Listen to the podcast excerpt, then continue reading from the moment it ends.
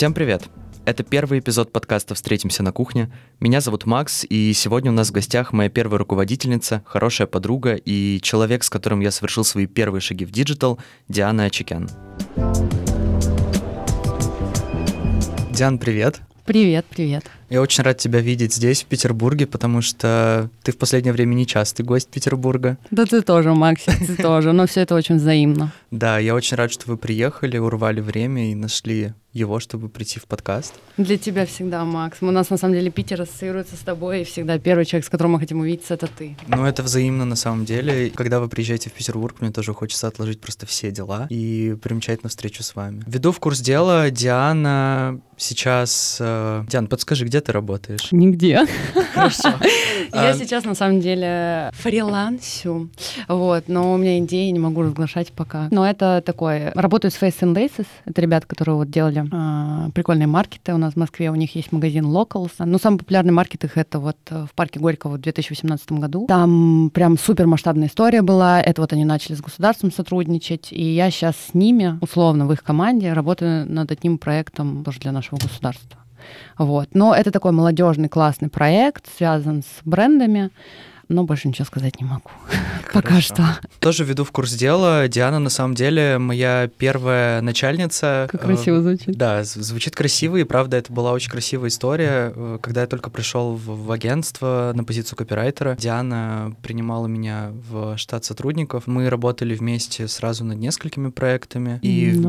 Да, и вместе с Дианой у меня произошел такой карьерный рост от копирайтера к контент-менеджеру. Нет, ну начнем с того, что у тебя как это все началось, то, что ты копирайтер для нас, я помню. Я вообще была влюблена в формат работы с тобой, потому что, ну, редко в работе найдешь человека, с которым так мэчится, тем более, ну, в формате, в котором мы работали, у тебя каждый день какие-то новые люди, какие-то новые подрядчики, а с тобой ты как-то попал под проекты, условно, то есть ты прям понял, что надо этим проектом, и у нас с тобой как-то все сошлось, и я помню, что ты в один из дней написал мне, это я уже с аккаунт-менеджера перешла на директора, ты мне написал, Ди, я хочу на стажировку к вам, возможно ли это? У нас как бы строгая история, то есть у нас не совмещают это все. Я помню, что я, по-моему, поговорила э, с, со своими начальниками, и мы сошлись на том, что можно. И вот ты начал, собственно, у нас проходить стажировку, и, по-моему, параллельно копирайтил еще, да? Или ты перестал копирайтить? Да, я я помню. продолжал копирайтить даже после того, как я прошел стажировку, еще где-то полтора месяца, может быть, я А, ну совмещал. вот, у меня просто там тогда был такой пул задач, что я уже как бы не так за этим следила. Я знала, что Макс уже с нами, все хорошо, я спо- спокойно, свободно. Я... Просто офигительная команда из нас получалась. Это было прям круто. Я с тобой могла посоветоваться, обсудить. И что самое интересное, я к тебе прислушивалась. То есть э, не ко всем будешь прислушиваться, и ты думаешь, блин, ну я знаю лучше. К тебе я всегда прислушивалась, и после тебя, знаешь, не надо было это 10 тысяч раз все проверять. Ты просто говорил, классная идея, можешь идти напрямую к клиенту. И, ну, клиенты были в тебя влюблены, я помню. Я просто, это моя отдельная гордость была. Мне кажется, в, в данном случае просто сошлись все звезды. Да. Потому что, мне кажется, больше никогда так не везло на такое количество матчей. Maybe, да, да, да. Может быть, время было такое, я не знаю, но вот даже мы судим по стажировкам, ко- которые тогда проводились. Ой, а, это вообще... Мы до сих пор общаемся со всеми ребятами, с которыми мы были на стажировке. Я помню, что наша стажировка, вот когда как раз-таки я переходил на позицию контента, Мгм. С нее пришло очень много ребят в агентство. У меня просто, знаешь, у меня как бы стажеры, стажеры, стажеры. Я же еще сначала была в ивентах, потом в SMM, и у меня все эти стажеры просто во все эти года, все это перемешалось немножечко, и у меня ощущение, что вы все были, вообще все стажеры, которые у нас остались, как будто все как-то в один период. Я вот там Сашу тебе хотела назвать, но я сейчас понимаю, что Саша, он, наверное, уже после вас был, тебя уже даже Да. в агентстве не был. Ну, то есть... Еще был, и э, Саша был в одной из тех стажировок, которые были как раз-таки, может быть, это была первая или вторая стажировка после нашей, и тогда мы заметили очень большой контраст. А, то, что ребята совсем другие начали Совсем другие, приходить. да. совершенно. Но это грустно, это дико грустно. Я помню, что я с моим руководителем уже говорила на эту тему, и у меня там даже с одним стажером прям чуть ли не драки были, которые потом взяли в штат. И я тоже училась и учусь до сих пор быть руководителем. Я не знаю, как люди с этим справляются, но я достаточно эмоциональный человек, и э, я этому учусь. То есть это, ну, у меня это не заложено сразу. Я всегда пытаюсь быть ближе к народу, всегда пытаюсь его понять, но когда ты на должности руководителя, тебе приходится немножечко иные и менее удобные для людей решения принимать. Но на пользу там места, где ты работаешь, да. И я помню, что когда вот мы взяли этого человека, я помню, что я никак с ним не мэчилась. Вот просто такой контраст с тобой. С тобой просто с первых трех, не знаю, сообщений я поняла, что это мой человек. А там вот сколько мы не работали вместе, у меня прям супер не получалось никак замечиться. Я помню, что я плакала даже своему руководителю дома. я просто рыдала, потому что я не могла достучаться. Я думала, что это моя вина, что я не могу обучить человека, но с другой стороны, вот же я же обучаю людей, да и сама еще учусь, как бы этому нет предела. И я вот помню, что вот этот вот вообще весь поток очень сложный с ребятами был, и я думаю, блин, о чем мы их взяли. Ну, то есть это не я принимала эти решения, и когда у меня спрашивали совет, я говорила, вот их брать не нужно, точно. И еще мне давали их на обучение, я как бы мучилась, мучилась, мучилась, мучилась. Меня в свое время тоже очень многому учили, и я очень многому не научилась. Э, и я тоже очень тяжелый человек в этом плане, много чего не понимаю. Но в итоге оказалось так, что как бы нам пришлось уволить этих ребят, и я говорю, ну я с самого начала сказала, что нет. Не знаю, ну какая-то чуйка работала. Но ваш поток, он постарше, ребят. Там пришли помоложе, и вот это уже как будто бы другое немножечко поколение. Вот, ну, ты... мне не 30, мне 26, но как бы в любом случае очень чувствуется вот 26 и 20 ребята. Эта разница чувствуется даже по ответам, по тому, насколько они готовы вкалывать. И вот в этом потоке ребят это прям дичайше чувствовалось. То есть, ну, очень плохо все было. Кажется, тут тоже разница поколений, и, может быть, э, даже не столько в желании, сколько в мотивации что-то делать. Не знаю, достаточно сложный вопрос. Я тоже долго думал об этом, потому что как раз-таки на следующей стажировке я уже был в позиции менеджера, который mm-hmm. давал таски ребятам. У меня было поле для анализа с двух сторон сразу. Mm-hmm. То есть я вспоминал, как мы с охотой брали любую задачу, которую просто да. кидали, может быть, даже одним словом, типа, ребят, привет, нужно что-то там сделать, напишите в ЛС. Там ЛС человек разрывался. Да, я помню, я даже отвечать вам не успевала. И да. вы такие, Диан, ну что, задача будет? Я такая, ребят, простите, я не успеваю просто нормально ТЗ вам написать. С другой стороны, я тоже подумал, знаешь, э, в какую сторону? Когда были э, мы на стажировке, для меня это было золотое время в целом для рекламного бизнеса. У нас э, было очень много mm-hmm. медийных клиентов, э, были нетривиальные задачки, в том числе на поиск там инфлюенсеров для какой-то крупной рекламной кампании или поиск э, компаний для Ньюбиза, чтобы выйти к ним с предложением. Mm-hmm. А ребята, которые приходили позже, это был уже период после коронавируса, и ощущение, что уже тогда рынок начал схлапываться, и задачи, возможно, были не такими интересными. Ну, на самом деле, относительно вот этого периода стажерства я с тобой не согласна. То mm-hmm. есть э, мы с тобой э, судим только по, условно говоря, нашему агентству, которое как бы ну не весь рынок забирало. Давай судить по тому, что очень много крупных агентств, где у меня работали знакомые, они говорят, ну, стажеры капец. То есть это судится не по одному месту. Стажер, то, что ты говоришь, коронавирус началось. Стажер это такая история. Это опять же таки, может быть, я сужу по себе, но когда я была стажером, я помню, я много, очень много лет назад стажировалась в PeopleTalk, пошла туда как ассистентом светской хроники, там Женя Шевчук тогда работала. Потом я там подружилась с продюсером съемок Оксаной Шабановой, и, соответственно, она меня переманила. Она говорит, Диан, давай-ка ты ко мне пойдешь. И я полгода, полгода стажировка, внимание, то есть там как бы не месяц, не два, никакие испытательные сроки. Да, я полгода там за бесплатно по всем концам Москвы моталась, я тратила свои деньги на проезды, на еду, на там что-то асап докупить, какое-то такси, такси там не оплачивалось. Это не то, что там компания плохая, фирма плохая, нет.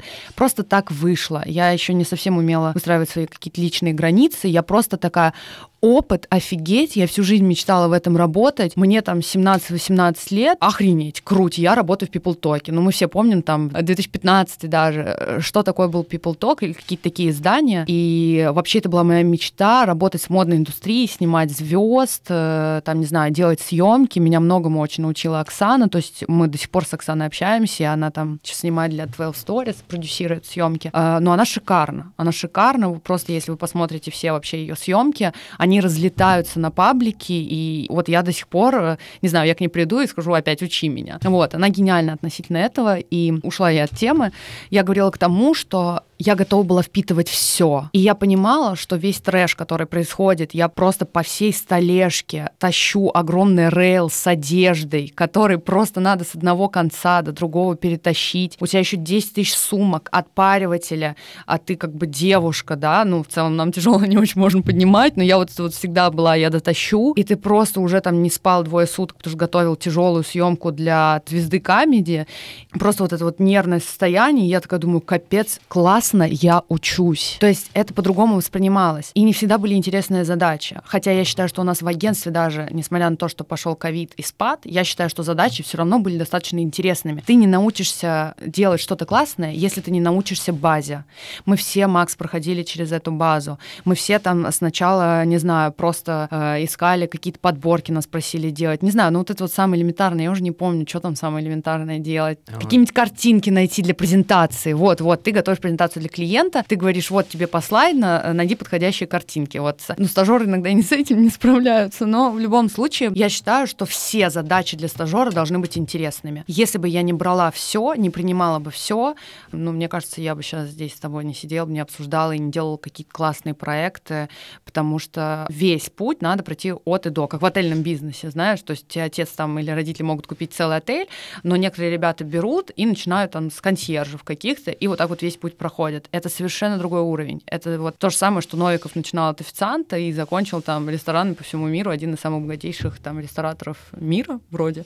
И я считаю, что когда ты стажер, не существует вот эта вот задача неинтересная. Если у тебя есть цель, если ты хочешь в этом работать, если ты пошел просто потому, что родители говорят, займись хоть чем-то, окей, с тобой все понятно, тебя и нагружать не будем, потому что мы же тоже, мы стажеров же не просто нанимаем, мы очень часто хотим собрать классную команду, которую мы как бы предварительно обучаем сами. А как обучить, если они не обучаемы? Хотя говорят, все обучаемы, не знаю. В общем, для меня твои слова, вот для меня не существует вот этой темы задачи неинтересны.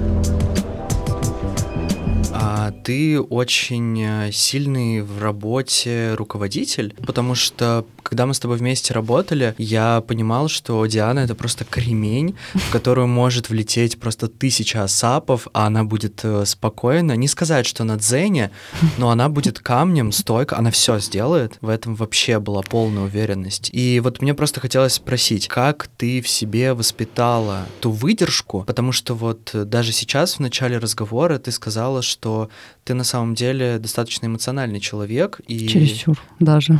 Вот. Просто я тоже очень чувствительный, все принимаю крайне близко к сердцу. И что... на свой счет еще очень. Вот у нас с тобой это проблема, на свой счет это. Но при этом внешне, когда работаешь с тобой, я этого не ощущаю в тебе. Ну, ты еще не так часто в офисе бывал. Там периодически у меня крики ора на кого-то случались. Я в целом очень нестабильный человек. У меня там, мне кажется, психические отклонения какие-то моральные. А, ну да, мы с тобой даже как-то обсуждали, что мы с тобой очень близко к сердцу все воспринимаем, очень на свой счет. Но мне повезло, у меня был очень классный руководитель, там их было несколько, но один руководитель, Катя Демарчук, она сейчас SEO агентства Monsters, а, она меня очень учила. Вот она меня прям учила, и я дико ей благодарна за все, что она мне рассказала, показала, и как она меня вообще выдерживала, все мои вообще неумения, эмоции и все остальное. И мне настолько нравилось то, как она ведет себя с коллегами э, и с подчиненными в целом. Вот у меня было такое то, что, блин, она крутая, я хочу так же, как она, но она умная, а я нет. У меня вот этот периодически инстинкт самозванца, мне даже все говорили, вот когда там с руководителями своими встречаешься, Диан, хватит, вот у тебя инстинкт самозванца, хватит так на себя нагонять, хватит так про себя говорить. Да, там есть косяки, у всех есть косяки, вот тебе как бы возможность это исправить, но не надо все так воспринимать близко на свой счет. Я даже ругалась с ними иногда. Бывает. Но так получилось то, что со всеми подчиненными, я не люблю так это слово, я не люблю слово руководитель, подчиненный, я все равно себя так не не ощущала. Коллеги коллеги, да, скорее. Colleagues, да, скорее так. Ну, для вас это деление было, потому что я просто даже по названию условному была как бы старше, и плюс еще вы приходили, я вам какие-то решения давала. Но тут то же самое. Я могла и Кате прийти и попросить э, мне помочь с решением для вас. То есть как бы такие отношения выстроились. Она всегда э, объясняла, всегда показывала. И я всегда старалась э, вести себя наравне. И я думаю, а психи мои, они чем помогут? У нас есть определенные задачи, и у нас все ASAP, насколько ты помнишь Саша, все всегда было ASAP. И нам надо это решить. Я могла выйти, позвонить там своему молодому человеку и просто прореветься ему, что там, Гош, я ничего не знаю, ничего не понимаю, вообще не понимаю, как управлять, ничего не могу. Э, как бы человек меня поддерживает, всегда очень успокаивает. Соберись, Диан, ты все знаешь, ты все можешь, просто выдохни. И вот когда ты вот просто в этот момент в курилке стоишь, и ты э, как бы выдыхаешь, и ты идешь и просто с новыми силами, да, давай. Потому что бывали просто такие истории, вот которые я прям сильно взрывалась. У нас же open space был. И так получалось, что я сидела посередине, и почти все, вся команда, которая у меня была по разным проектам, они все вот так вот вокруг меня были. И иногда я вот просто сижу, считаю какую-то огромную смету там лямов на 10, которые я просто ненавижу, эти сметы. И просто каждую секунду Диан, Диан, Диан, Диан, Диан, Диан. И вот это вот постоянно Диан, Диан, Диан, Диан, Диан. Я думаю, ой, все, надо собраться и постепенно это все решить. И вот то, что я сейчас на всех накричу, скажу, господи, успокойтесь, дайте мне закончить свое дело. Ну, какой руководитель так делает? Никакой. Я так никого ничему не научу. Я просто писала, ребят, через 10 минут всем все отвечу там вот, мне нужно 10 минут. Я за 10 минут там заканчивала какую-то свою задачу и уже смотрела, кому важнее сейчас, вот, знаешь, поочередно, кому и как я иду. Я всегда такая, типа, сиди, сейчас подойду вместе со своим компом, сейчас все покажу, все расскажу.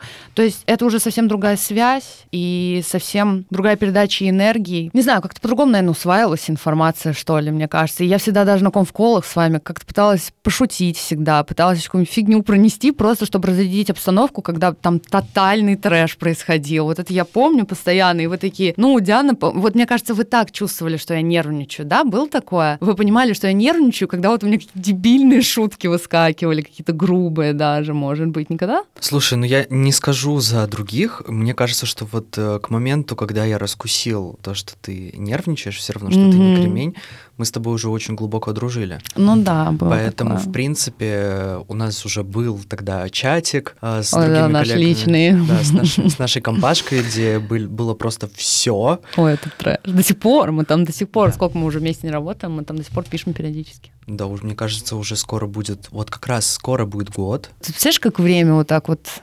Я не помню. Ну, в общем, мы долго с тобой дружили, не суть, уже сейчас вспомню. Да, мы с тобой уже долго дружили, и мы в чатике все обсуждали, и, наверное, поэтому ты начинал понимать. Ну, вот тоже, ты говоришь, что, что все коллеги, э, там, перед всеми я как-то держалась, как ремень, всегда выполняла задачу. Тут э, тоже отдельная история. Ты же не со всеми коллегами можешь пошутить, как там я с тобой это делал, условно говоря. То есть перед очень многими ребятами ты прям руководитель. Все. Их не волнует, как я шучу, их не волнует там, куда я хожу. Нич- ничего. Мои эмоции там абсолютно были не нужны. А, то, что я всегда доводила там до конца, то, что всегда там помогала. Знаешь, у меня была такая история, то, что свое я всегда делала очень плохо. Не знаю почему. Когда напрямую мне приходила там от той Кати задачи, максимально ужасно делала делала. Просто они смотрели, Диана, ужас какой-то. И я понимала, что это ужас. Но все, что касалось ваших задач, ваших косяков, я даже могла за вами косяки полностью сама сидеть, переделать, перезакрыть. Потому что я понимала, что там сейчас мало времени, я потом вам объясню, как это переделать. Я закрывала и говорили, вот, посмотрите, как классно ребята там сделали. Я такая думаю, блин, ну это же я сделала. Это тоже плохая манера. Сейчас все психологи, психотерапевты, они на меня накинутся. Но бывало и такое. И я думаю, блин, почему их задачу я нормально закрыла? спокойно, нормально, качественно я закрыла. А свое я не могу сделать. Но я сейчас вот прихожу к тому, что было много всего, и э, нам не хватало аккаунтов, как бы на меня поток проектов был, очень сложно вести такое количество проектов самому. Не просто быть представителем, знаешь, как многие сейчас генеральные директоры агентства, они просто представители, а у них там пул команд. Я вот делала, я нигде не светилась, нигде. Я даже в нашем инстаграме мало светилась. А, не знаю, на наших мероприятиях особо нет. А, но я, ну, как бы не представителем была. Я тоже была ручками, условно. Но это сложно было. Сложно было делать ручками и как-то вас обучать. Хотя, знаешь, мне хотелось уже что-то вам показать, что-то рассказать, но даже от моих руководителей были какие-то определенные рамки, и это тяжело. Но задачи мы с вами всегда должны были закрыть, потому что, знаешь, это еще немножечко такая, я крыска, наверное, потому что я знала, что все камни полетят на меня. Всегда, когда ложали вы, все, э, все камни летели на меня. Но это тоже, это вот, э, это ответственность руководителя, я это понимаю, это абсолютно нормально. И, наверное, еще поэтому я всегда хотела закрыть все эти дырочки, просто чтобы лишний раз не сидеть, не рыдать, потому что я очень эмоциональная, и на работе-то нет, но потом дома, чтобы просто не переживать или там в 2 часа ночи не закрывать какую-то дырку, э, не сидеть, а там, не знаю, спать, например. Я не знаю, что это эгоизм, может быть. Вот я хотела лишь бы, чтобы меня не трогали, чтобы все было закрыто. И я вот все это максимально старалась с вами проделывать. Но при этом вот в последние месяцы очень часто стала встречаться, например, мне тема присваивания своих успехов себе. То, что это правильно, имеешь в виду? Да, а, то, что на самом деле мы этого не делаем зачастую. И как раз-таки не вот все. сейчас ты говорила о том, что ты закрывала задачи с нами, свои делала, возможно, не так хорошо, и этот успех ты сама и руководители вместе присваивали нам, а не тебе, потому что ты действительно доводила очень много. И, например, я помню случай, когда э, я мог скинуть текст как копирайтер контент-менеджеру, но ты успела перехватывать его еще раньше, и ты просто разносила этот текст. И... Твои тексты я разносила? Да. Мне большая часть твоих вообще нравилась, я их почти не правила. А, ну, были такие случаи. Ну, бывало скажу, иногда у тебя часто. такие сложные, вот эти вот, знаешь, устал. Бывало такое, чувствуется у тебя, это чувствовалось. Да. Да, ты просто разносила эти тексты, но потом я смотрел на них, и я думал, fucking shit, это вообще не мой текст. Этот текст написала Диана Очекян. Но потом я смотрю на этот текст и думаю, ну вообще-то он классный. Он получился еще круче. Я очень плохо пишу. Очень плохо. Кстати, я очень неграмотная. Я, помню, да. я очень неграмотная и очень плохо пишу.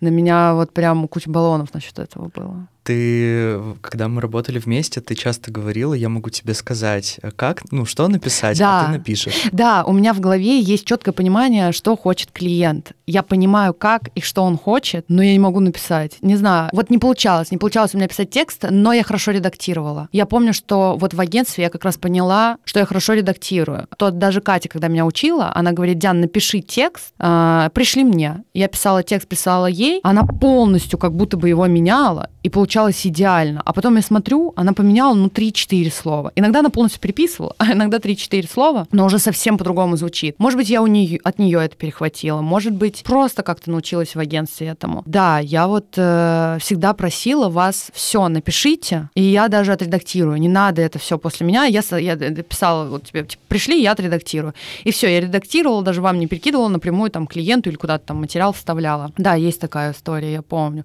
Но пару раз я тебя разносила да, но это что такое было. Это вот я прям чувствовала, что Макс задолбался. Все, вот он там устал, там сутки поработал, там трое. Да, я помню, что тебе нужно было иногда выдыхать от этих текстов, потому что был очень большой поток, ты сразу для трех писал, понимала, что иногда надо переключать твое внимание. Ну я да, просто забирала. И, и у копирайтеров ненормированный график. Да, ой, есть... это вообще трэш был. Это у нас ужасно было. Я не знаю, как в других агентствах, не, не смотрела, не пробовала, но вообще копирайтер такая сложная история для меня лично, тем более для человека, который, ну вот вообще плохо пишет. Я даже пытаюсь какие-то, знаешь, свои мысли записывать в заметки, ну, рабочие, личные. И я потом перечитываю, думаю, господи, какая же я косноязычная. Ну, надо побольше читать. Мне кажется, что у тебя отличная речь. Да? Максик, ты просто меня очень любишь. А, ты просто, кажется. наверное, не общалась с людьми, у которых речь хуже.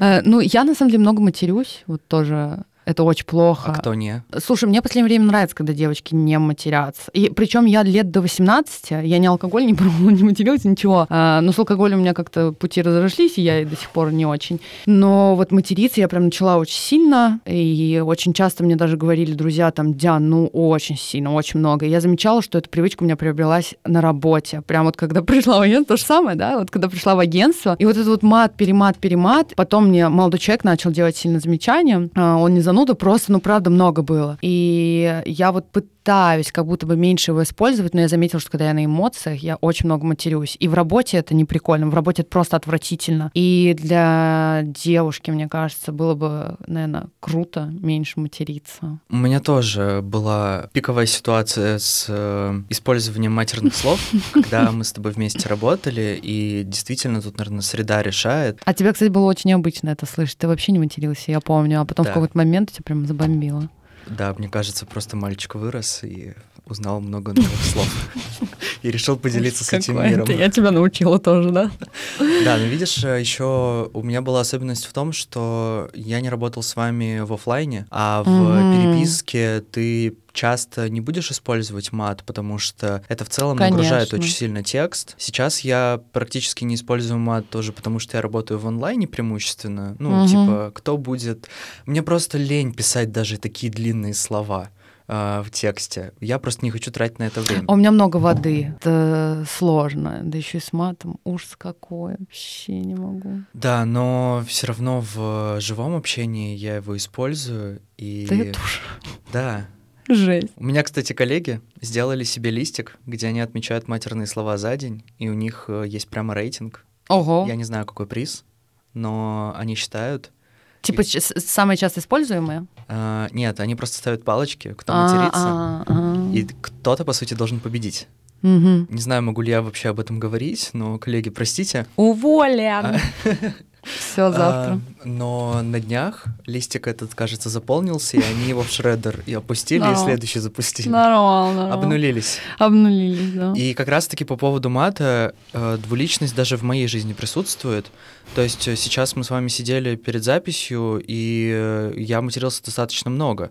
Кстати, да, вот я вообще за тобой не замечаю. Вот хотела тоже сказать, что сегодня я заметила. Да, Просто но- мне для- от тебя необычно это слышать, и когда ты это говоришь, я, наверное, не знаю, как это работает. Но при этом с коллегами у меня совершенно другая модель поведения, то есть э, при них Я помню, не как ты говоришь с коллегами. Ты Да. вообще само обаяние, вообще литературный вброс просто в этот момент происходит. Ты один большой литературный вброс. Ну, сейчас уже нет, ты меня не знаешь. Ой, уже. Мась, ну перестань, А, come on. Но суть в том, что я не использую мат, чтобы в ситуации, когда я буду использовать мат, они офигели поняли, как все плохо. Кстати, вот э, тоже работает, вот э, мой руководитель, она никогда в обычной жизни не материлась, но если она матернется, я понимала, что, ну, все, ну, это вот ну, конечно, просто мы приехали. Вот, и я прикидываю, что я так часто матерюсь, что люди от меня это уже не воспринимают, и, может быть, их даже отталкивает это, но, э, наверное, я бы использовала мат как обозначение вот тотального Одно, блядь, громче ста блинов. Да, реально, реально. А в моем мире существует э, только та ситуация, когда увольняют меня. И Такое. Меня тоже Да. увольняли. да, ну, пока что я не был в другой роли. И э, я недавно прочитал такой интересный текст, полного содержания не помню. И это вообще, кстати, сейчас проблема большая. Я не помню, что я читаю, что я смотрю. Ой, У то же меня самое. остаются только впечатления. То же самое вообще. А вот э, мой вопрос э, про увольнение. Ты, как человек, который был в обеих позициях, тебе было сложно увольнять людей в психологическом, эмоциональном плане для самой себя? Ну, честно скажу, что перед э, записью подкаста какой-то такой вопрос у тебя не так подробно, но он промелькнул, и я сказала, да, тут проблема, я очень эмоциональная. Я настолько эмоциональная, что даже немножечко надо работать над этим, чуть-чуть это успокаивать. У меня, видимо, и кавказская кровь играет, да еще и просто я такая сама по себе стрелец, не знаю. И когда пришла эта задача, когда мы сели э, с другим моим руководителем Леной, мы сели, и тут вот Лена предложила, она говорит, Диан, давай сядем, прикинем. А, Там была после ковидная тяжелая история, а, потом после, после ковида мы еще как бы как-то выдержали, вот, но началась война, у нас ушло огромное количество клиентов, это просто, ну, я была в шоке. И мы пришли к тому, что надо все-таки сокращать людей. Лена посадила меня, говорит, Диан, давай прикинем, ты работаешь с ребятами напрямую, это все твои команды, давай прикинем, кто точно да, кто точно нет. Надо кого-то сокращать, а это как раз те ребята, которых я сократила бы, но, знаешь, это звучит жестоко. Честно говоря, вот я даже говорю, я вспоминаю это чувство, когда мы сели вот это вот на листочке, мы прям сели прям на листочке, не с компьютером, а прям рисовать это все начали. И я помню, когда мы зафиналили, что надо уволить там шесть человек, я сижу, я говорю, что, реально, шесть человек? Лена говорит, да. И я понимала, и я говорю, я не смогу этого сделать. Мне прям ну, мне прям плохо было, потому что с этими ребятами я коммуницирую там с 9 утра до 9 вечера, условно говоря, потому что больше рабочего времени, ну, утвержденного работали. Они говорят, давай, тебе надо как бы это сделать. Потому что руководитель это не всегда про, ой, классно, ты нанят, это иногда и про уволить. А я каждому настолько была пропитана, я еще очень близко, вот с чего я начала, я очень близко всех к сердцу воспринимала, даже с теми, с кем у меня работа не клеилась, все равно как человек, ты там в курилке уходишь, на кухне, ты слышишь какие-то переживания, какие-то разговоры. Ну, и я очень проникалась. Очень. И когда... Что ты чувствовала вот в этот момент? Вот, и когда э, они мне это сказали, я говорю, а можно с вами? Я прям как маленький ребенок, я попросила, э, можно вы начнете? Как, какой-то такой диалог был, и, может быть, сейчас там они услышат это, скажут, это недосконально, но как бы, да, какая-то такая история. Я вообще, когда волнуюсь, у меня не дрожит голос, у меня, ну, как-то я вообще, не знаю, выступать в целом и говорить кому-то что-то, даже негативное, у меня черный юмор, ты знаешь, я как бы, я вообще не парюсь из-за этого. Но уволить, ну, ты представляешь, вот, ну, не знаю, как объяснить, вот человек работал, он старался, плохо, хорошо, он старался. Я все эти психологические, все эти коучи, все это я смотрела, я понимаю, что сейчас многие скажут, что это не так работает, это другая логика и так далее. Я все это понимаю. Но это я. И вот мы сели, три руководителя я, и вот так мы начали вызывать ребят. И вот э, девочки сообщают им эти новости, объясняют причин. Очень, очень все было аккуратно очень все было понятно. И вот перед тем, как заходит четвертый человек, мне говорят, типа, Ди, ну теперь ты говоришь. Все, Макс, у меня я я вот в кресло вот так вот вжалась, у меня спотели ладони, и вот садится, там, я не помню, Саша или кто-то сел, я начинаю говорить, Макс, у меня, у меня все слова заплетаются, у меня все вообще, не знаю, ну вот холодный пот, и, и, и мне тяжело это сказать. И я понимаю, что я вообще говорю не как это девочки сказали, которые там на протяжении 10 лет уже кучу нанимали, кучу увольняли, а у меня это первое увольнение. И я на них смотрю, они просто так вот сидят, типа, чё? И я пытаюсь это объяснить. Вот. И по реакциям ребят я как бы вижу, что расстроены, конечно. Ну, парочка сказали, да, мы ожидали, мы там другое место уже, там еще что-то мы чувствовали, там, ну, знаешь, такое вот. Но вот это состояние, знаешь, нет ощущения, что ты ломаешь чью-то жизнь. Нет, конечно, все как бы молодые, все амбициозные, все трудяги. Но что конкретно ты сообщаешь, я в целом очень не люблю плохие новости и очень не люблю их сообщать. И вот это вот для меня такое некое опустошение. Мне, знаешь, э, мне тяжело потом в глазам было смотреть. То есть, когда мы выходили, мы со многими ребятами там выходили курить вместе, и там на кухне, и там до магаза дойти, там, не знаю, до вкусвилла поесть, купить. И вот мне прям тяжело было на них потом посмотреть. И я много потом читала про это, смотрела, то, что это нормально и так далее, но какую-то свою вину я чувствовала. И вот мы потом, когда всех, собственно, уволили, остались там вчетвером обсудить, как это было, что это было, и все таки говорят, тяжело, и, и я просто разревелась. Я прям перед своими руководителями, я просто разревелась и говорю, это очень тяжело. Это очень тяжело, и работы не было, тем более в нашем направлении, как бы мы все это видели, все это наблюдали, до сих пор как бы рынок очень тяжелый. И я понимала, что ребята только начинают, и у них были возможности развиваться. Опять вот то, что ты говорил, было куча всего, и у нас бы они, может быть, могли немножечко так наблатыкаться, научиться, а мы вот их обрубаем. И я вот это начала осознавать, и я вот просто разревелась. Я разревелась, но я там быстро успокоилась, потому что я же не могу зареванная выйти. И вот эти эмоции, они, ну, они очень смешанные. Но на самом деле я еще хотела сказать то, что очень различается для меня эмоционально, когда ты увольняешь человека, потому что он не подходит, потому что как-то не так работает, или потому что в компании проблемы. Это немножечко для меня это два разных увольнения. Вот э, когда я пару раз увольняла ребят, потому что они ну прям херово работали, и ты понимал, что ты уже не можешь их обучить, вот эти увольнения мне как-то легче давались, честно говоря, потому что я знала за собой, что я очень старалась сделать все так, чтобы они научились. Я, ну, сто процентов себя вкладывал, 110 просто себя вкладывал, чтобы эти люди научились хотя бы как я, а я не очень как бы себя сильно считаю, да, в, в работе, хотя бы как я, а дальше уже пойдут. Вот эти увольнения у меня как-то очень легко проходили, и вообще э, никогда не было такого, чтобы сразу увольняли. Всегда предупредительные разговоры есть. То есть вот там я обдумываю, не мог бы ты там как-то усилить свою работу, еще что-то такое. Всегда был один-два предупредительных э, таких выстрела были. Но когда ты уже понимаешь, что человек нет, не хочет, не может и никак, конечно, уже ты с легкой душой его увольняешь, потому что ты сделал все, что ты можешь. А когда ты увольняешь вот по каким-то таким причинам, про которые я изначально рассказала, ну, конечно, это другое. Это прям так, кошки скребут, знаешь, внутри. Но сейчас как будто бы Не знаю, ну, сложная история. Но, честно говоря, мне кажется, наше сердце, знаешь, как врачи, когда говорят, что там умер ваш близкий, а, они уже ничего не чувствуют. Это тоже там, Куджи подкаст, там приходил какой-то врач, вот он рассказывал, он говорит, ну, мы не чувствуем. Как бы вы не хотели, чтобы мы чувствовали, мы ничего не чувствуем. И ко мне самой выходили врачи, ну, несколько раз с фразой «мы потеряли близкого», еще что-то такое, и я понимала, что им вообще все равно на это. И я очень поняла вот в Куджи подкаст, в подкасте этого врача, потому что я видела вживую эти взгляды. И я понимаю, что это вот увольнение через 10 лет э, после того, как ты работаешь в каких-то таких местах, это вот примерно то же самое. Мне кажется, ты черствеешь и перестаешь чувствовать. Но я пока к этому не пришла, не знаю. Поделюсь просто своим опытом.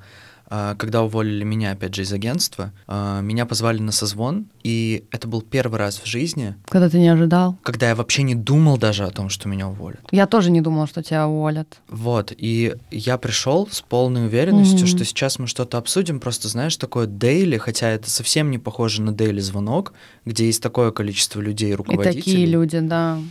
Ну, для нас, для всех это было неожиданно. Твое увольнение для нас, для всех, когда ты там набрал, написал, что меня уволили, ну, я охренела просто, просто охренела, я выпала. Я думаю, Макса... Эта ситуация еще раз доказала мне в жизни, что даже негативные изменения, они все равно приводят к чему-то лучшему. Но, опять же, это нельзя, наверное, переносить э, на всех людей. И при этом, когда я узнал эту новость, я очень сильно испугался за то, что сейчас я останусь без что работы. Дальше? Хотя в этот момент я еще учился в университете, я заканчивал вуз, и у меня была помощь родителей, то есть я в целом мог себе позволить спокойно не работать. Ну не мозгами завершить... же, мозгами же ты уже перерос. И это, завершить это диплом. Другое. Но мне нужна была работа, я понял, что надо. Угу. И тогда я пошел совершенно на такой, знаешь, безумный шаг что, в принципе, я, наверное, никогда а, бы помню. не сделал, потому что я считаю, что это не совсем правильно, но у меня сработала вот эта вот э, ситуация э, сковывания и выплеска в какое-то действие. И я просто написал нашему клиенту и спросил напрямую, не хотят ли они взять меня. А я тебе потом сказала, они же и хотели. А я-то не знала и не догадывалась. Я знала, я просто была твоим а. руководителем, я обсуждала с их руководителем это, и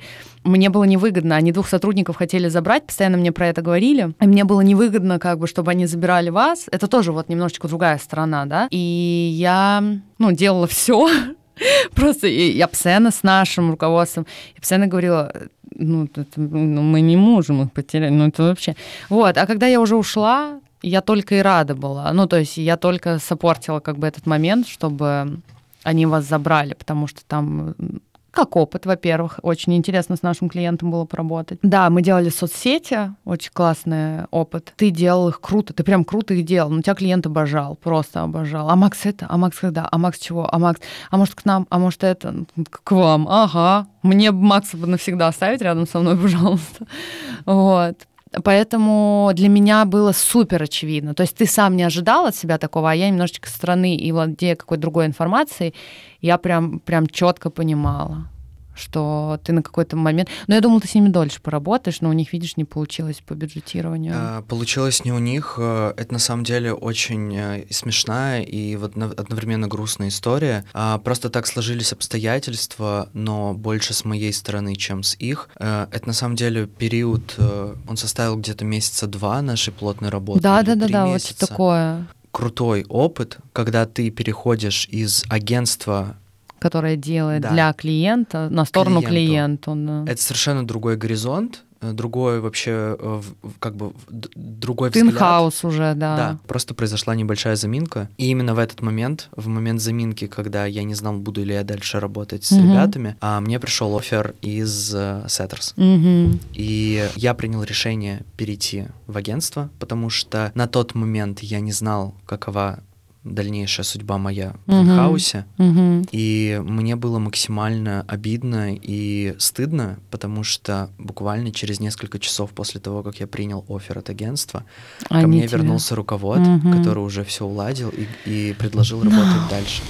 Но в этой истории мы расстались на супер крутых отношениях. Да не, они классные. Я они с ними классные. тоже вообще суперски разошлась. Я даже виделась э, с одним из членов команды э, на кофе. Мы прекрасно провели время, поболтали, обсудили. Не знаю, команда классная. Она разновозрастная, но команда сама по себе она классная и строгий, но реально обучающий клиент. То есть этот клиент, который тебя учит. Ты Мало таких, мало, мало. Обычно с клиентом всегда так э, знаешь, супер френдли, когда какие-то рабочие созвоны и все остальное, а потом вы просто выпадаете из жизни друг друга, всем друг на друга насрать, по большому счету. Я как бы ушла из агентства, ну, громко и не очень приятно. Вообще, честно говоря, не хотелось. Но знаешь, что я поняла со временем, что, может быть, это и моя ошибка. Я, наверное, поторопилась уйти то есть была такая история, там уже начинался полный трэш. Я последние полтора месяца была на последнем издыхании, и у нас поувольнялись аккаунты. Ну, все было, э, очень много было на мне. Может быть, кому-то, опять же таки, так не кажется, но для меня это было много, правда. Ну нет, это объективно было много, нет, блин. это было объективно Сори, да, это объективно было много, и, и я уже не вы... вот, и я объективно уже не вывозила просто, я там днями и ночами. И вот на майский я намного заранее взяла отпуск, и мы поехали, собственно, к тебе в Питер. Мы приехали в Питер с молодым человеком, и э, я, я ехала в Питер уже никакущая, меня тошнило, у меня какие-то были зрачки вообще непонятно, что с ними. Ну, в общем, я из там трех дней нахождения здесь, два, я просто пролежала в в трясучке, потому что вроде отпуск мне начинают написывать, а я вроде все передала и передала руководству. Ну вы же умные, ну типа разберитесь. Чё? Вот знаешь, был просто вопрос, ну дайте вы мне три дня ну дайте вы мне три дня, я выйду с новыми силами, ну дайте вы три дня, вы знаете, что я э, там херачу. Я очень хотела человеческого отношения, очень хотела человеческого отношения. Я никого не обвиняю или что-то такое. Нет, эти люди очень мне помогали и сопортили меня. Но у нас, честно говоря, мне кажется, у нас характеры наложились. Я очень непослушная, и я очень такая, типа, блин, надо так. И они сильные. И мне кажется, вот эта вот сила характеров, сейчас так скромно, вот эта сила характеров, она наложилась, знаешь, никто никого не слышал, не знаю, не знаю, но я четко поняла для себя, что я немножечко другим руководителем хочу быть, но это уже другая история. И, собственно, вот в Питере мне было плохо, и мы обсудили с тобой, здесь были еще наши коллеги и мой молодой человек, и мы все обсудили, приняли решение, что пора уходить, что я больше так не могу, что я чувствую уже там какой-то даже холод, что мы уже ругаемся с э, руководством и вообще друг друга не понимаем, и уже хотим разного. А я, честно говоря, думала, что... Ну, я была уверена, что меня услышат. Но этого не случилось там на протяжении года. Да, но э, я вряд ли забуду тот период, когда ты стала директором, и на тебя взвалилось такое количество проектов. Наверное, это был период достаточно сложный для нашего с тобой общения, потому что из-за mm, того, да. что у тебя было нереальное количество работы, было ощущение, что ты... Отдалилась. А, нет, ты заплыла в какой-то очень глубокий бассейн, и ты просто плывешь, но не выплываешь к нам. Да, было такое, вот ровно такое ощущение было. Да, и было очень тяжело. Ты практически не отвечала там на сообщения. А да. А если отвечала, то ты просто говорила, ребят, я даже печатать уже просто не могу. Да, было такое. И обидно здесь было не то, что ты не отвечаешь, или мы там не uh-huh, общаемся, uh-huh. потому что у нас, мне кажется, такой уровень общения уже, что даже если мы не переписываемся понятно, несколько месяцев, да, да типа... Ну, нормально. Все нормально. Увидимся, поцелуемся. Да. Было обидно, что мы никак не можем исправить эту ситуацию. Мы видели, что ты тебя нагружают больше, чем ты можешь вынести, но это никак не прекращалось. А вы бы и не могли. То есть это, опять же таки, помнишь, я тебе говорила, спрос с меня. Как-то э, у нас был очень классный бухгалтер, тоже Катя, но она вообще гениальнейший бухгалтер, я ее обожаю. Она ангел-хранитель, и что-то она мне пишет, какой-то стажер или новый сотрудник, какие-то документы ей присылает, и она говорит, Диан, она говорит, я уже не могу. 15 раз объясняю, бери этого человека от меня. И что-то уже с Катей, ну, мой руководитель, вот, она, что-то мы чай пили или еще что-то, и я говорю, блин, мне, типа, наш бухгалтер Катя пишет, трэш, убери. Она говорит, Диан, она мне то же самое про тебя два года назад писала. И я такая, ну Ого. вот, да, да, да, да. Она говорит, то же самое, она мне про тебя писала, Диана ничего не понимает. И вот в этот момент я поняла, что, наверное, у меня получилось вырасти, потому что ты никак это как бы не осознаешь, когда сам с собой ты, ты ну, знаешь, вот ты говорил, свои заслуги для себя вот принимать. А я как-то не принимала тот факт, что я чуть-чуть чему-то научилась. И вот в этот момент я поняла, что если уже ко мне идут жаловаться на кого-то, то, может быть, я и нормально делаю. Ну, знаешь, ну как-то у меня, как-то у меня так сработала эта логика. Но это было забавно, и я прям посмеялась и говорю, что она тебе реально так писала? Он говорит, да, она вообще с тобой коммуницировать первое время не могла, потому что ты все документы неправильно присылала. Сколько у нас лет разница? Сколько тебе? А, мне 23. А, три года. Ну, 23 еще норм. Но ты очень взрослый для 23 лет. Еще тут такое, ты немножечко подальше. Ну, кстати, фан факт. Мне очень долго хотелось быть взрослым, я был взрослым. Но в этом году мне исполнилось 23, и у меня резкое желание подростковых mm-hmm. приколов. Я, не знаю, я купил себе широкие штаны, бомбер, mm-hmm. э, я, я слушаю рэп, и нормально, мне вообще нормально. кайф. Мы кайфуй. Да. Тебе всего 23, Макс. Это да. на самом деле нормально. Просто так получилось, что э, у меня достаточно рано не стало родителей, и мне пришлось быстро вырасти. Я, наоборот, всегда пыталась быть ребенком. Я вот, у меня даже молодой человек, он говорит, Диана, ты как маленький ребенок, а я хочу им побыть. Как бы на работе ты там ответственное лицо, дома ты тоже. То есть ты не можешь, как ты сказала, там ты универ заканчивал, ты мог не работать. У меня не было уже там 17-18 лет меня не было уже такого человека, к которому я могла обратиться там за финансовой, за моральной помощью. У меня была только я. И потом появился молодой человек, который тоже как бы, ну, как он может помочь, когда не стало родителей? Как бы морально это тяжело, когда у тебя как бы оба, ты все равно никогда ну, до конца не понимаешь, каково это. И я везде была вот такой очень взрослой. И мне даже все старшие говорили, Диан, ты очень по-взрослому рассуждаешь там на какие-то жизненные э, вещи. Вот. И э, я помню, что я никогда не взрослилась. Никогда всегда старалась быть ребенком. Поэтому я всем говорю, что вообще не взрослитесь, это все так успеется, это все 23, Макс, это самое время на широкие штаны, вообще просто татуху, э, рэп, что еще там тебе хочется. Ноги, руки только все не сломай, а так все отлично, делай все, что нравится. По поводу скорого взросления, у меня это случилось из-за рождения сестры.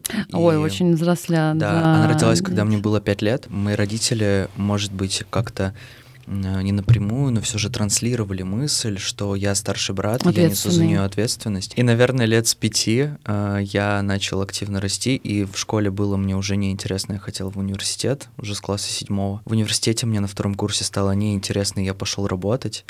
Сейчас я задумываюсь о том, э, точнее, год назад, сейчас все Уехать жить за город в дом и сидеть чилить уже это, это перманентно. Это перманентно. А, год назад я запрашивал документы в пенсионный фонд, потому что я начал очень сильно переживать о своей пенсии. Ой, я не приду к этому вообще никак, Макс, даже не Кстати, начинаю. Да. Вообще не приду. Я вообще не понимаю, на что я буду жить в старости, если я не стану миллионершей в течение года. Факт, мы живем, мне кажется, я просто говорю за нас, потому что мне кажется, что мы в этом похожи. А мы живем с ощущением, что через год мы станем миллионерами, и мы, в принципе... Причем каждый год такое ощущение, знаешь, типа, ну, блин, в этом нет, но в следующем точно. Да, и это случится, знаешь, в стиле вспышки, когда хоп, а у тебя уже бизнес. И ты уже гениальный тиктокер какой-нибудь, хотя тикток да. вообще, да? Да. Да, да, есть такое а тоже. по факту ты заходишь в госуслуги, а у тебя размер пенсии 4000, и это даже не МРОТ условно. Это Блин, интересно, сколько у меня покажешь потом? Как да. смотреть, куда надо? Мне кажется, да. что в диджитале не бывает пенсии вообще. Не знаю, я думаю, что на этот вопрос тебе, ну, на эту мысль тебе должен ответить какой-то человек поумнее меня. А, но а, то, что касается пассивного дохода, очень хочется, думаю об этом. Но знаешь, я начинала какие-то бизнесы, вот сразу после мамы, там что-то мы с ней планировали, я вот резко во, во все это уходила, не имея никакого финансового образования, э, вообще не понимала финансовая грамотность, просто была на нуле, вообще не понимала, куда, что, как вкладывать, тратить и так далее. Ну и все просрала. Хотя, э, типа, бизнес начала хорошие, у меня были там подвязки, у меня хорошие люди это все рекламировали и так далее, так далее, так далее. Просто начала это все ребенком, а сейчас уже понимая, как, что это, как строится, как это делается, уже пострашнее ну, знаешь, как говорят, дети ничего не боятся, они там в омут с головой, а я-то уже понимаю, и уже пострашнее, ты уже немножечко по-другому смотришь на некоторые вещи и думаешь, а вот тут, а так, а вот здесь я могу накосячить, а вот здесь просядет, а вот здесь это. И вот ты об этом думаешь и не делаешь. Мне вот что нравятся вот эти там 18-летние тиктокеры, которые типа, да пофиг, фига чем там. И вот эти вот ролики, они не боятся. Когда я слышу 18-летняя сделала 400 миллионов за год, знаешь, вот эти вот все. Сейчас э, в ТикТоке нет, в Инстаграме вся эта история. И ты просто думаешь, да елы-палы, ну сколько можно? Ну вот ни пассивного дохода, ни нормальных проектов, на другого чужого дядю, тетю работать уже не хочется. Что-то свое э, страшно. Но, честно говоря, у нас очень много страхов нашего поколения, очень много. Это как-то надо перерабатывать. Мы даже с тобой что-то там пытались сделать, и я безумно боялась, и до сих пор боюсь, наверное, поэтому тебя не пушу еще с этим. Ну, то есть э, много страхов, и мы либо их обходим, и все-таки через год становимся миллионерами, либо сидим на жопе ровно. Ты знаешь, я недавно дома повесил плакат от Партизан Пресс. Многие мои коллеги отмечают на созвонах, видя его оригинальность э, фразы. На плакате написано «Хули думать, надо делать». Надо делать, ну да. И это был неосознанный выбор в магазине. Я выбрал из того, что было, но потом Мгм. понял, насколько эта фраза сейчас меня может вытянуть. Потому что в последнее время стал замечать такую штуку, эффект сапожника без сапог. Да, когда ты работаешь в диджитале, ты знаешь инструменты, ты знаешь как, ты знаешь что, ты знаешь где, когда. Вообще досконально все, все. но при этом ты это делаешь кому-то, но не себе. А на себя сил не хватает уже. Мы с тобой тоже это обсуждали. Меня тошнило от съемок, когда я их делала. Просто. Э, у меня сестра беременная, мы недавно делали ей беременную фотосессию. Я ей полностью все договорилась, все сделала. Она говорит, Диан, как ты это делаешь вообще? Я говорю, «Эм, ну я фигачила на это там несколько лет. Конечно, для меня вот эта твоя беременная фотосессия ни о чем. И она говорит, а почему ты вот так себя не фотошь? Ты классно в кадре получаешь, там, ты красивая девочка, туда-сюда. А меня просто тошнит. У меня до сих пор у меня не прошел этот эффект тошноты от... э, Ты не переносишь это на личное. Ты вот отработал, для тебя это работа. Ты не кайфуешь этого, когда ты делаешь это для себя. То же самое, что ведение Инстаграма. Мне все говорили, блин, э, Диан, давай мы себя блогера сделали, даже в агентстве у нас ребята были, давай себя блогер сделаем, капец, будет классно, круто. Так я тут 10 тысяч постов вот сейчас с командой делаю вообще для других соцсетей. Я хочу прийти домой и лечь спать, это фотографироваться не хочу. Вот сейчас я в течение этих полугода, этого полгода как-то могу снять, но я даже не выкладываю половину, вот просто лениво. Но я не про это немножечко, наверное. Но да, у нас есть эта история, сапожник без сапог. Просто мы очень сильно перегораем. Что делать, если не хочется работать? Ничего, э, это, это не страшно. Первое, что я хочу сказать, то, что это совершенно э, не ужасная история, это нормально, мы все выгораем, у нас у всех бывают какие-то тяжелые дни, перепады настроения и так далее, хочется на бале, но первое, что надо сделать, открыть свой планер, посмотреть, что у тебя есть на сегодня и что обязательное, что-то можно перенести. Вот у меня всегда такое было, я, я четко понимаю, сегодня я не смогу сделать эту задачу, ну вот вообще никак, я не сяду за нее, и она не срочная. И я понимаю, то, что это я могу отложить, все, у меня уже сократилось, или что-то откуда-то перенести, да, по планеру, все, у меня уже сократилось. И уже с этим ты можешь работать. Первое — это соответственно, посмотреть твои дела на день. Что ты можешь убрать, от чего ты можешь себя освободить. Второе — это, наверное, э, делегирование. То есть, опять же таки, мы возвращаемся к вопросу, э, что из оставшегося ты можешь делегировать так, чтобы это было результативно. Э, Самое же главное в нашей работе — это хороший результат, да? Ты делегируешь эту часть, у тебя еще сокращается. И там, на самом деле, остается такая выжимка, которую, за которую тебя прищучат, если ты не успеешь это сделать. И тут как бы выбора нет. Но это нормальная история, когда тебе не хочется работать, но абсолютно точно это подчистить свой план там на день, на два, что-то делегировать, а остальное выполнить. Но надо четко понимать, что вот, допустим, я это сделаю, дальше пойду там, не знаю, с друзьями встречусь, винца попью, все классно. И тебя это начинает немножко мотивировать быстрее и качественнее это закончить, чтобы у тебя был свободный вечер, и ты смог расслабиться. Как выглядит твой идеальный рабочий день? Блин, честно говоря, раньше бы я бы ответила, это вот когда ты выходишь с компьютером где-то у океана или у моря, э, и вот так вот с кайфом, да, вот этот вот, вот легкий вайб. Чувствуете, да, вот это вот с кайфом? Она. Еще пальчиками вот так вот. Но потом я перезимовала на Шри-Ланке и поняла, что это вообще не рабочий день мечты, а я как раз проект вела, вот Новый год, там, декабрь, январь. Там жарко работать, там тяжело, и там, конечно, не хочется хочется работать. Ну, это лично мой опыт. Э, у меня некоторые друзья ездят, э, другое мнение. Но мне тяжело, там супер ленишься. Мы вот э, были там и приняли решение, что работать мы туда не поедем, то есть туда только на отдых. Вот, поэтому, ребят, такой ответ — это отмена вообще не рабочая схема. Идеальный рабочий день. Блин, честно скажу, вот прям без каких-то фантазий, приукрашиваний, еще что-то. Когда вот ты проснулся, вот так вот ноутбук справа перенесся на коленки и спокойно выполняешь твою работу. То есть э, тебе не надо бежать в офис. Я последнее время просто хейчу офисы. Понимаю их важность, но для себя как бы я четко контролирую свою работу вне офиса. Это, наверное, мой плюс. То есть не тот, я не тот человек, которого надо пушить. И ты один со своими мыслями, ты включил вот эту вот э, lo-fi, вот это girl lo-fi или что-то там на ютубчике, музычку, и с кайфом сидишь, работаешь. Спасибо тебе большое, что пришла. Я просто невероятно был рад провести с тобой все это время в уютной подкастерской в офисе Setters в Питере. И очень рад, что ты нашла время сегодня, чтобы прийти и поделиться такими классными, глубокими мыслями. Спасибо тебе большое, Максим, что позвал. Ты знаешь, что я всегда с удовольствием к тебе приеду. Для меня вообще было очень неожиданно и приятно то, что ты позвал. Я такая, ну я, господи, боже, как приятно. Вот, поэтому мне всегда приятно с тобой поговорить и в микрофон, и без микрофона. Спасибо тебе большое. Спасибо вам большое, и мы идем разговаривать без микрофона. Все, всем пока. Пока.